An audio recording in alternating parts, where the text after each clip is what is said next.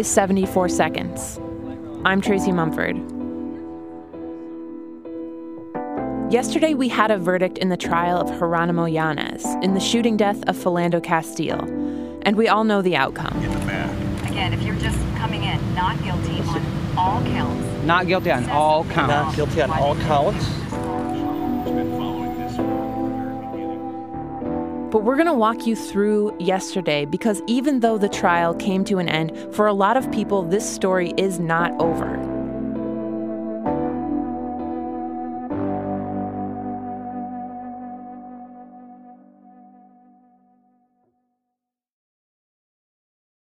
Yesterday at 2:09 p.m., after a week of deliberations, including a moment when the jury said they were deadlocked, the court sent out an email.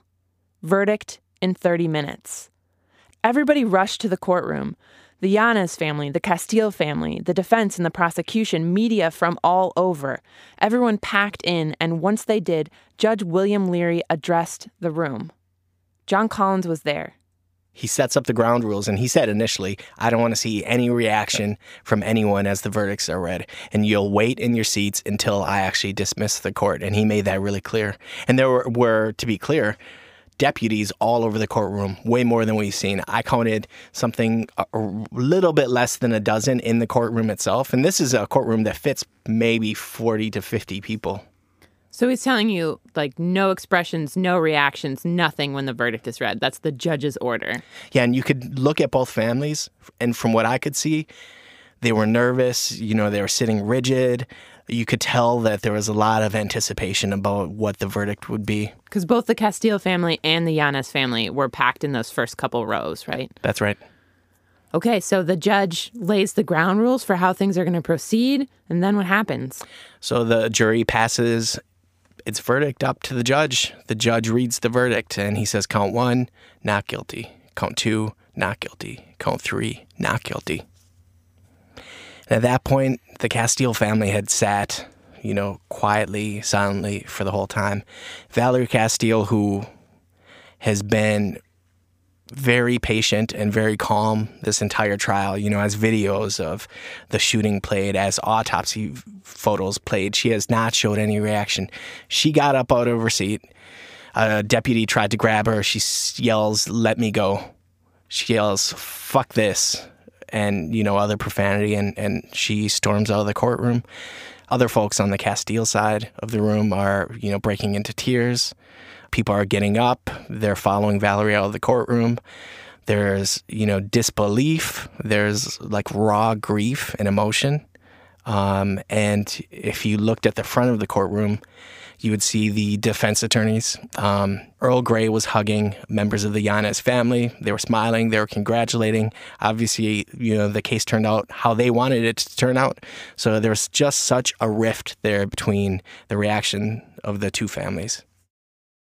So when half the room gets up and decides that they're going to leave and, you know, the worst thing that can happen is that, you know, you can get arrested, then I think the deputies made the choice that they should just let them go. And what they were focused on was controlling the rest of the room. So that's controlling all the media, but also making sure that the Yanez family and his supporters, including a number of officers from around the area, um, were all protected. And it's my understanding that they actually took the Yanez family out a back door of the courtroom. Is that right? So as soon as all the Castile family and supporters were out the courtroom doors, um, they yelled for the media to stay in place. They pulled the Yanez family out of the back rows and supporters, and they brought them through the back door where Jeronimo Yanez had walked almost as soon as the verdict was read. So at this point, you haven't been allowed to leave the courtroom yet. I mean, you've watched some of this chaos and this grief and this um, elation on one side of the courtroom, but you still haven't let us know the verdict at this point. You still have to get out and tell us what happened. Yeah, and we're packed in these pews, and I can feel the reporters behind me like pressure to get going. But the deputies are yelling, "Stay where you are, stay seated. I don't want to see your phones."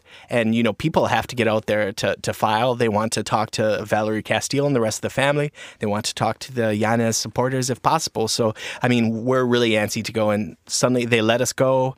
Uh, we flood into the uh, eighth floor lobby people are tweeting, they're calling back to their editors. You can hear them saying, you know, not guilty on all verdicts. And, and they shoo us downstairs, just pack us into the elevators, and you know from there it's just people going through security, following the family out to where they're going to hold their press conference in reaction. Everything was set up in a plaza in front of the courthouse, and it was loud. People were crying and yelling and swearing. The news was only a few minutes old at this point, and everyone was processing it. And in front of a flurry of TV cameras and crowds and traffic zooming by, Glenda Hatchett, the attorney for the Castile family, stood up in front of a microphone. Good afternoon, ladies and gentlemen. I am Judge Glenda Hatchett. This time, this time, there should have been, in our opinion, a very, very, very different outcome. Because if Philando can die under these circumstances. Let's be clear. Each of you could die under these circumstances. And so today, I come. We will not give up. We will continue to fight as you will hear from Ms. Castile for legislation, for the good work that she is doing through Philando's Foundation, because this nation must move to higher ground. This time, this time, in the future, it must be different. I am disappointed. My heart breaks for this family. My heart breaks for this nation. With that, I'll give you Miss Castile. Valerie Castile stepped up to the mic and began to talk. Um, good morning, good afternoon. I want to also give my thanks to John Choi and the prosecutor's office. she started out diplomatic, calm, what we've seen from her before. But as she went on, her tone shifted. In which my son was murdered, and I will continue to say murdered because where in this planet do you tell the truth and you be honest and you still be murdered by the police of Minnesota while you have your seatbelt on? And you're in a company with a woman and a child. My son would never jeopardize anyone else's life by trying to pull a gun on an officer and the gun was not fire ready. These are some of the facts that came out in the trial, and I am so very, very, very, very, very, very, very disappointed in the system here in the state of Minnesota because nowhere in the world do you die from being honest and telling the truth. Now, these are some things that you need to know and recognize. There has always been a systemic problem in the state of Minnesota, and me thinking with my common sense that we would get justice in this case. But nevertheless, it never seems to fail us. The system continues to fail black people, and they will continue to fail you all. Like I said, because this happened with Philando, when they get done with us, they're coming from you, for you, for you, and all your interracial children. Y'all are next, and you'll be standing up here fighting for justice just as well as I am. I am so disappointed in the state of Minnesota. My son loved this state. He had one tattoo on his body, and it was of the Twin Cities, the state of Minnesota with TC on it. My son loved this city, and this city killed my son. And the murderer gets away. Are you kidding me right now? We're not evolving as a civilization. We're devolving. We have taken steps forward. People have died for us to have these rights, and now we're devolving. We're going back down to 1969. Damn! What is it gonna take? I'm mad as hell right now. Yes, I am. My firstborn one son died here in Minnesota under the circumstances just because he was a police officer that makes it okay. Oh, now they got free reign. He's found innocent on all counts. He's shot into a car with no regard to human life, and that's okay. Thank you, Minnesota. Minnesota nice. Thank you, Minnesota. That's all I have to say.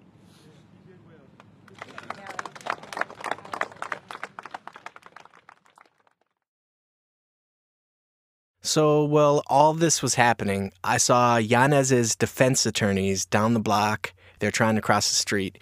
A couple TV reporters were trying to get them to give statements. Um, I caught the tail end of defense attorney Tom Kelly's statements. It was thoroughly litigated, fairly litigated, and fairly defended. And so nobody should have an adverse reaction to this. This is a fair trial all the way around. Any message to the Castile family from Yanez? We're very sorry about their loss. We saw you hugging the Yanez family. How are they holding up? Uh, they're holding up fine. Thank you very much. This was the scene outside the courthouse anger, grief, and then from the defense, pleased, ready to move on. It's fair to say that this verdict was a surprise. There were so many ways that this could have gone, and there were multiple times when things pointed to the possibility of a hung jury, that the jury just wouldn't be able to make a decision. They came back twice with questions during the week that they deliberated, and on Wednesday, they were deadlocked. Lots of people outside the courthouse yesterday had questions about the jury. How did they make this decision? And who were they? Danny Givens, the clergy liaison for Black Lives Matter Minneapolis, he was there. We need to stop having this stuff go before juries. This, is, this isn't working. This isn't a jury of our peers. That wasn't a jury of Philando's peers. That wasn't a jury of the Castile family's peers. That wasn't a jury of our community, reflective of our people. Philando was a Rondo kid. A Rondo kid. A part of a historical black community that has been gentrified by a white supremacist system. He was a Rondo kid. I tried to talk to jurors right after court let out. Their names are not public, so this was pretty much our only chance to find them. Uh, a few of them passed me on the sidewalk, being led out by teams of deputies. Take a hole, please. You guys let us through, please. Thank you. None of them had any comment. It was just silence, staring straight ahead, uh, cameras in their faces, not responding. Anybody want to comment? Any comment? Like John said, no jurors were talking outside the courthouse. But what happened in that jury room was the thing that everyone wanted to know after this verdict came down. And within a few hours, the name Dennis Ploussard started to pop up in news stories. He was a juror, and he was talking. The Associated Press interviewed him first, and he told them that when the jury was stuck, they had been split 10 to 2 in favor of not guilty. The jury for the Yanez trial, remember, only had two black jurors, but Ploussard told them that this split was not along racial lines. One thing he did say was that the jury spent hours discussing exactly what culpable negligence means. They were doing that, he said, because they had wanted to understand the law in plain English, since they were going to have to decide how it applied. Under Minnesota law, for someone to be found guilty of second degree manslaughter, which is what Yanez was facing, the prosecution has to prove that the defendant acted with culpable negligence. I'm just going to read what the jury was given in their instructions about what this is. It says culpable negligence is intentional conduct that the defendant may not have intended to be harmful, but that an ordinary and reasonably prudent person would recognize as involving a strong probability of injury to others. Culpable negligence is more than ordinary negligence. It is more than gross negligence. It is gross negligence coupled with an element of recklessness. It is a conscious disregarding of a substantial and unjustifiable risk of which one actually is aware, and not a disregarding of a risk of which one should be aware. That's the law the jury had to consider. So, John was able to track down Dennis Ploussard, the juror who was talking. And it's a long story about how he did that involving an obituary and property tax records. But so far, Dennis is our one window into what happened in that jury room. Once I found his address, I drove out there. When I pulled up, he was in front of his house with his car keys in his hands like he was about to leave. He's an older white guy with a big gray, bushy beard. I hopped out of my car, I grabbed my gear, and introduced myself. A young woman that was coming out of the house behind him yelled at him not to talk to me, but he brushed her off. He said he had a couple minutes. I asked him first how the jury had considered this idea of culpable negligence. Well, culpable negligence means, well, I'm not going to tell you what it means, but if you want to find out, you can read the law itself. But we did dissect it, so because it's kind of a lawyer's language. And uh, so we took a full day dissecting what it meant. And And the holdouts, they were they were not the African American folks. no, No. And uh, what was their issue? What was their holdout? What was Uh, the- why did they not want to acquit? because uh, they weren't sure they saw a gun, or that Yanez saw a gun, They thought he might be misrepresented. possibly. Yeah. And what in the end, what convinced him? Uh, when we uh, dissected the law, they both uh, sat down and truly went through and took notes on what the law meant and the judge's um, orders of what you need to do as a jury. What, was it scary or disconcerting leaving today? There was a lot of uh, uh, stuff going on. Well, absolutely. Yes. I mean, you know, when you got coming out of a jury's room, when you got a couple dozen officers going to protect you, and and the courts uh, um, were very very concerned. So, uh, uh, they they were uh, very helpful. So. And obviously, like no one, this is not a good outcome for anyone, right? Absolutely not. As, as jurors, when we uh, heard the verdicts and we saw a Castillo family, uh, their reaction, we went back into the jury's room. We all bowed our heads in silence, and uh, uh, we did not say a word for at least five minutes. And me personally, I was saying prayers for their family.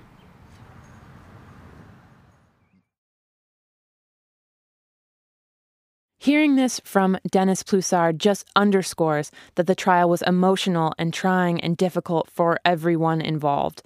John Choi, the Ramsey County attorney who filed the charges against Jeronimo Yanez, he also held a press conference yesterday. Good afternoon.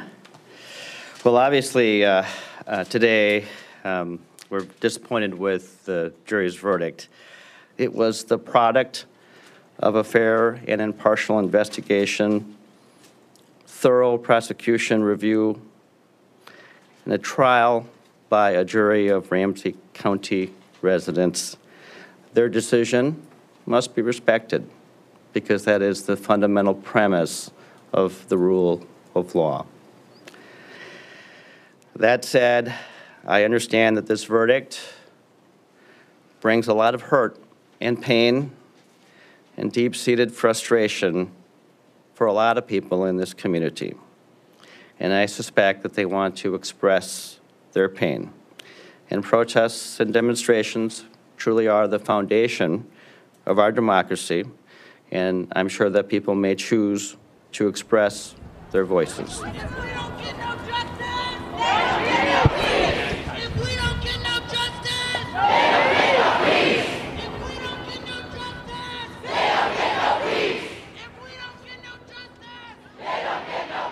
And there were protests. At 7 last night, more than a thousand people gathered at the state capitol. They chanted, they sang. The state patrol stood by in bulletproof vests. And the people began to march. They marched down University Avenue. They shut down the light rail. Their path took them through the St. Paul neighborhood where Philando Castile grew up. The whole front of the crowd was children and older people. Organizers said that they put them first because they didn't want anybody to be left behind. The police, for the most part, stayed at the edges. Diamond Reynolds, Philando Castile's girlfriend, was there, but not to talk. She wore a crown of flowers. You could see the tattoo on her left bicep Philando. A woman next to her held a sign If he was white, he'd be alive. Earlier in the day, Diamond released a statement through her lawyers. It reads I am incredibly disappointed with the jury's verdict. My boyfriend, Philando Castile, was pulled over because, per Officer Yanez, he had a wide nose and looked like a suspect. He did nothing but comply with Officer Yanez's instructions to get his driver's license. He was seatbelted and doing as he was told when he was shot by Officer Yanez, who fired seven shots into the vehicle where my four year old daughter and I also sat. It is a sad state of affairs when this type of criminal conduct is condoned simply because Yanez is a policeman. God help America.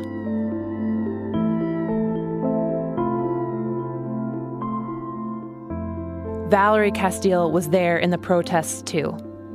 One of our photographers captured her dancing down the middle of the street in the middle of the crowd, her arms outstretched.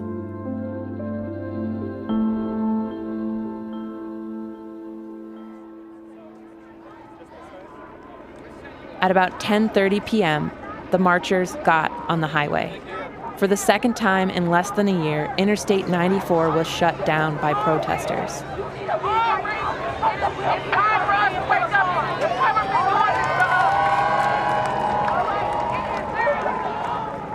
But the scene on the highway last night was nothing like last July.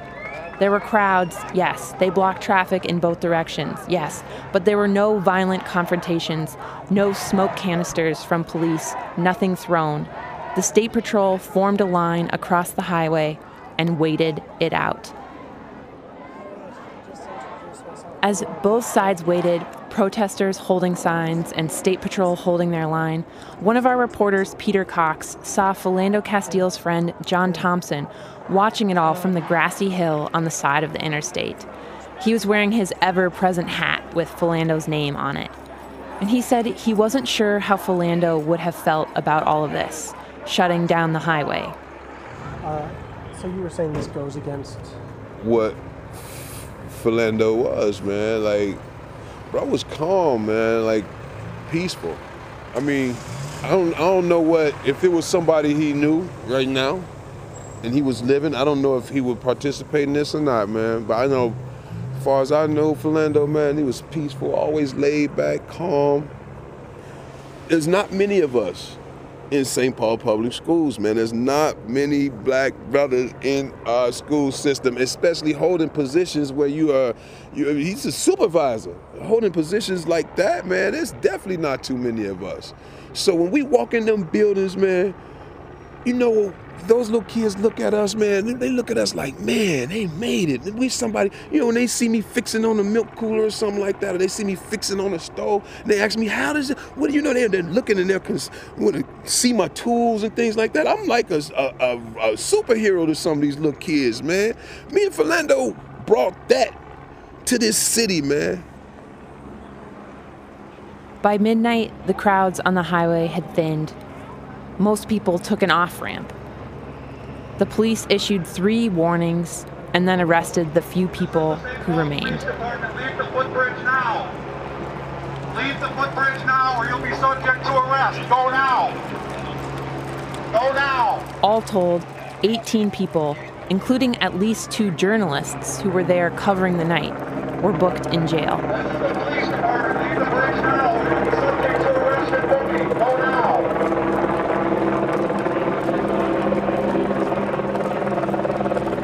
When we get to the base of the bridge, you need to go north. So if you want to go south, move it. You'll be subject to arrest.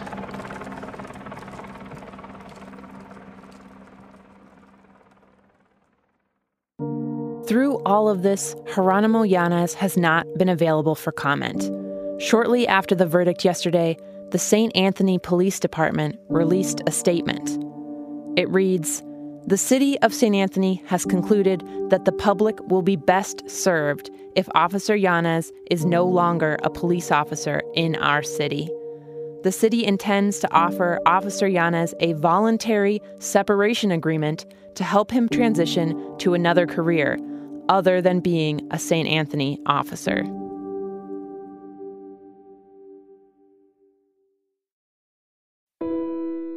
Now that the trial is over and that Yanez has been acquitted, More of this story is about to become public. The dash cam footage from that July night and other evidence could be released as early as this week. When we get them, we'll be back with you with more on the details. For now, it's warm and sunny here in St. Paul, chance of rain. There are more protests planned for tonight and tomorrow, and not just here, but in Chicago and New York too. We'll be following everything that happens online at 74seconds.org, on Twitter at 74secondsMPR, and here on the podcast. For our new listeners who may have just tuned in to hear about the trial, don't forget to go back and listen to the first four episodes. They provide the background on this case and what happened the night of July 6, 2016. If you've been finding this podcast useful or relevant, please do take a moment to subscribe on Apple Podcasts if you haven't already and give us a rating. It really does help people find the podcast. This episode of 74 Seconds was reported by John Collins, Riham Feshir, and the entire staff of MPR News. It's produced by me, Tracy Mumford, and Hans Buetow, and edited by Meg Martin. Special thanks to Peter Cox, Veronica Rodriguez, Eric Stromstad, Danielle Wong, George Dornbach, Hannah Kangas, Mark Sanchez, and Elizabeth Dunbar. Our theme music is by Joffrey Wilson. 74 Seconds is a production of MPR News and American Public Media.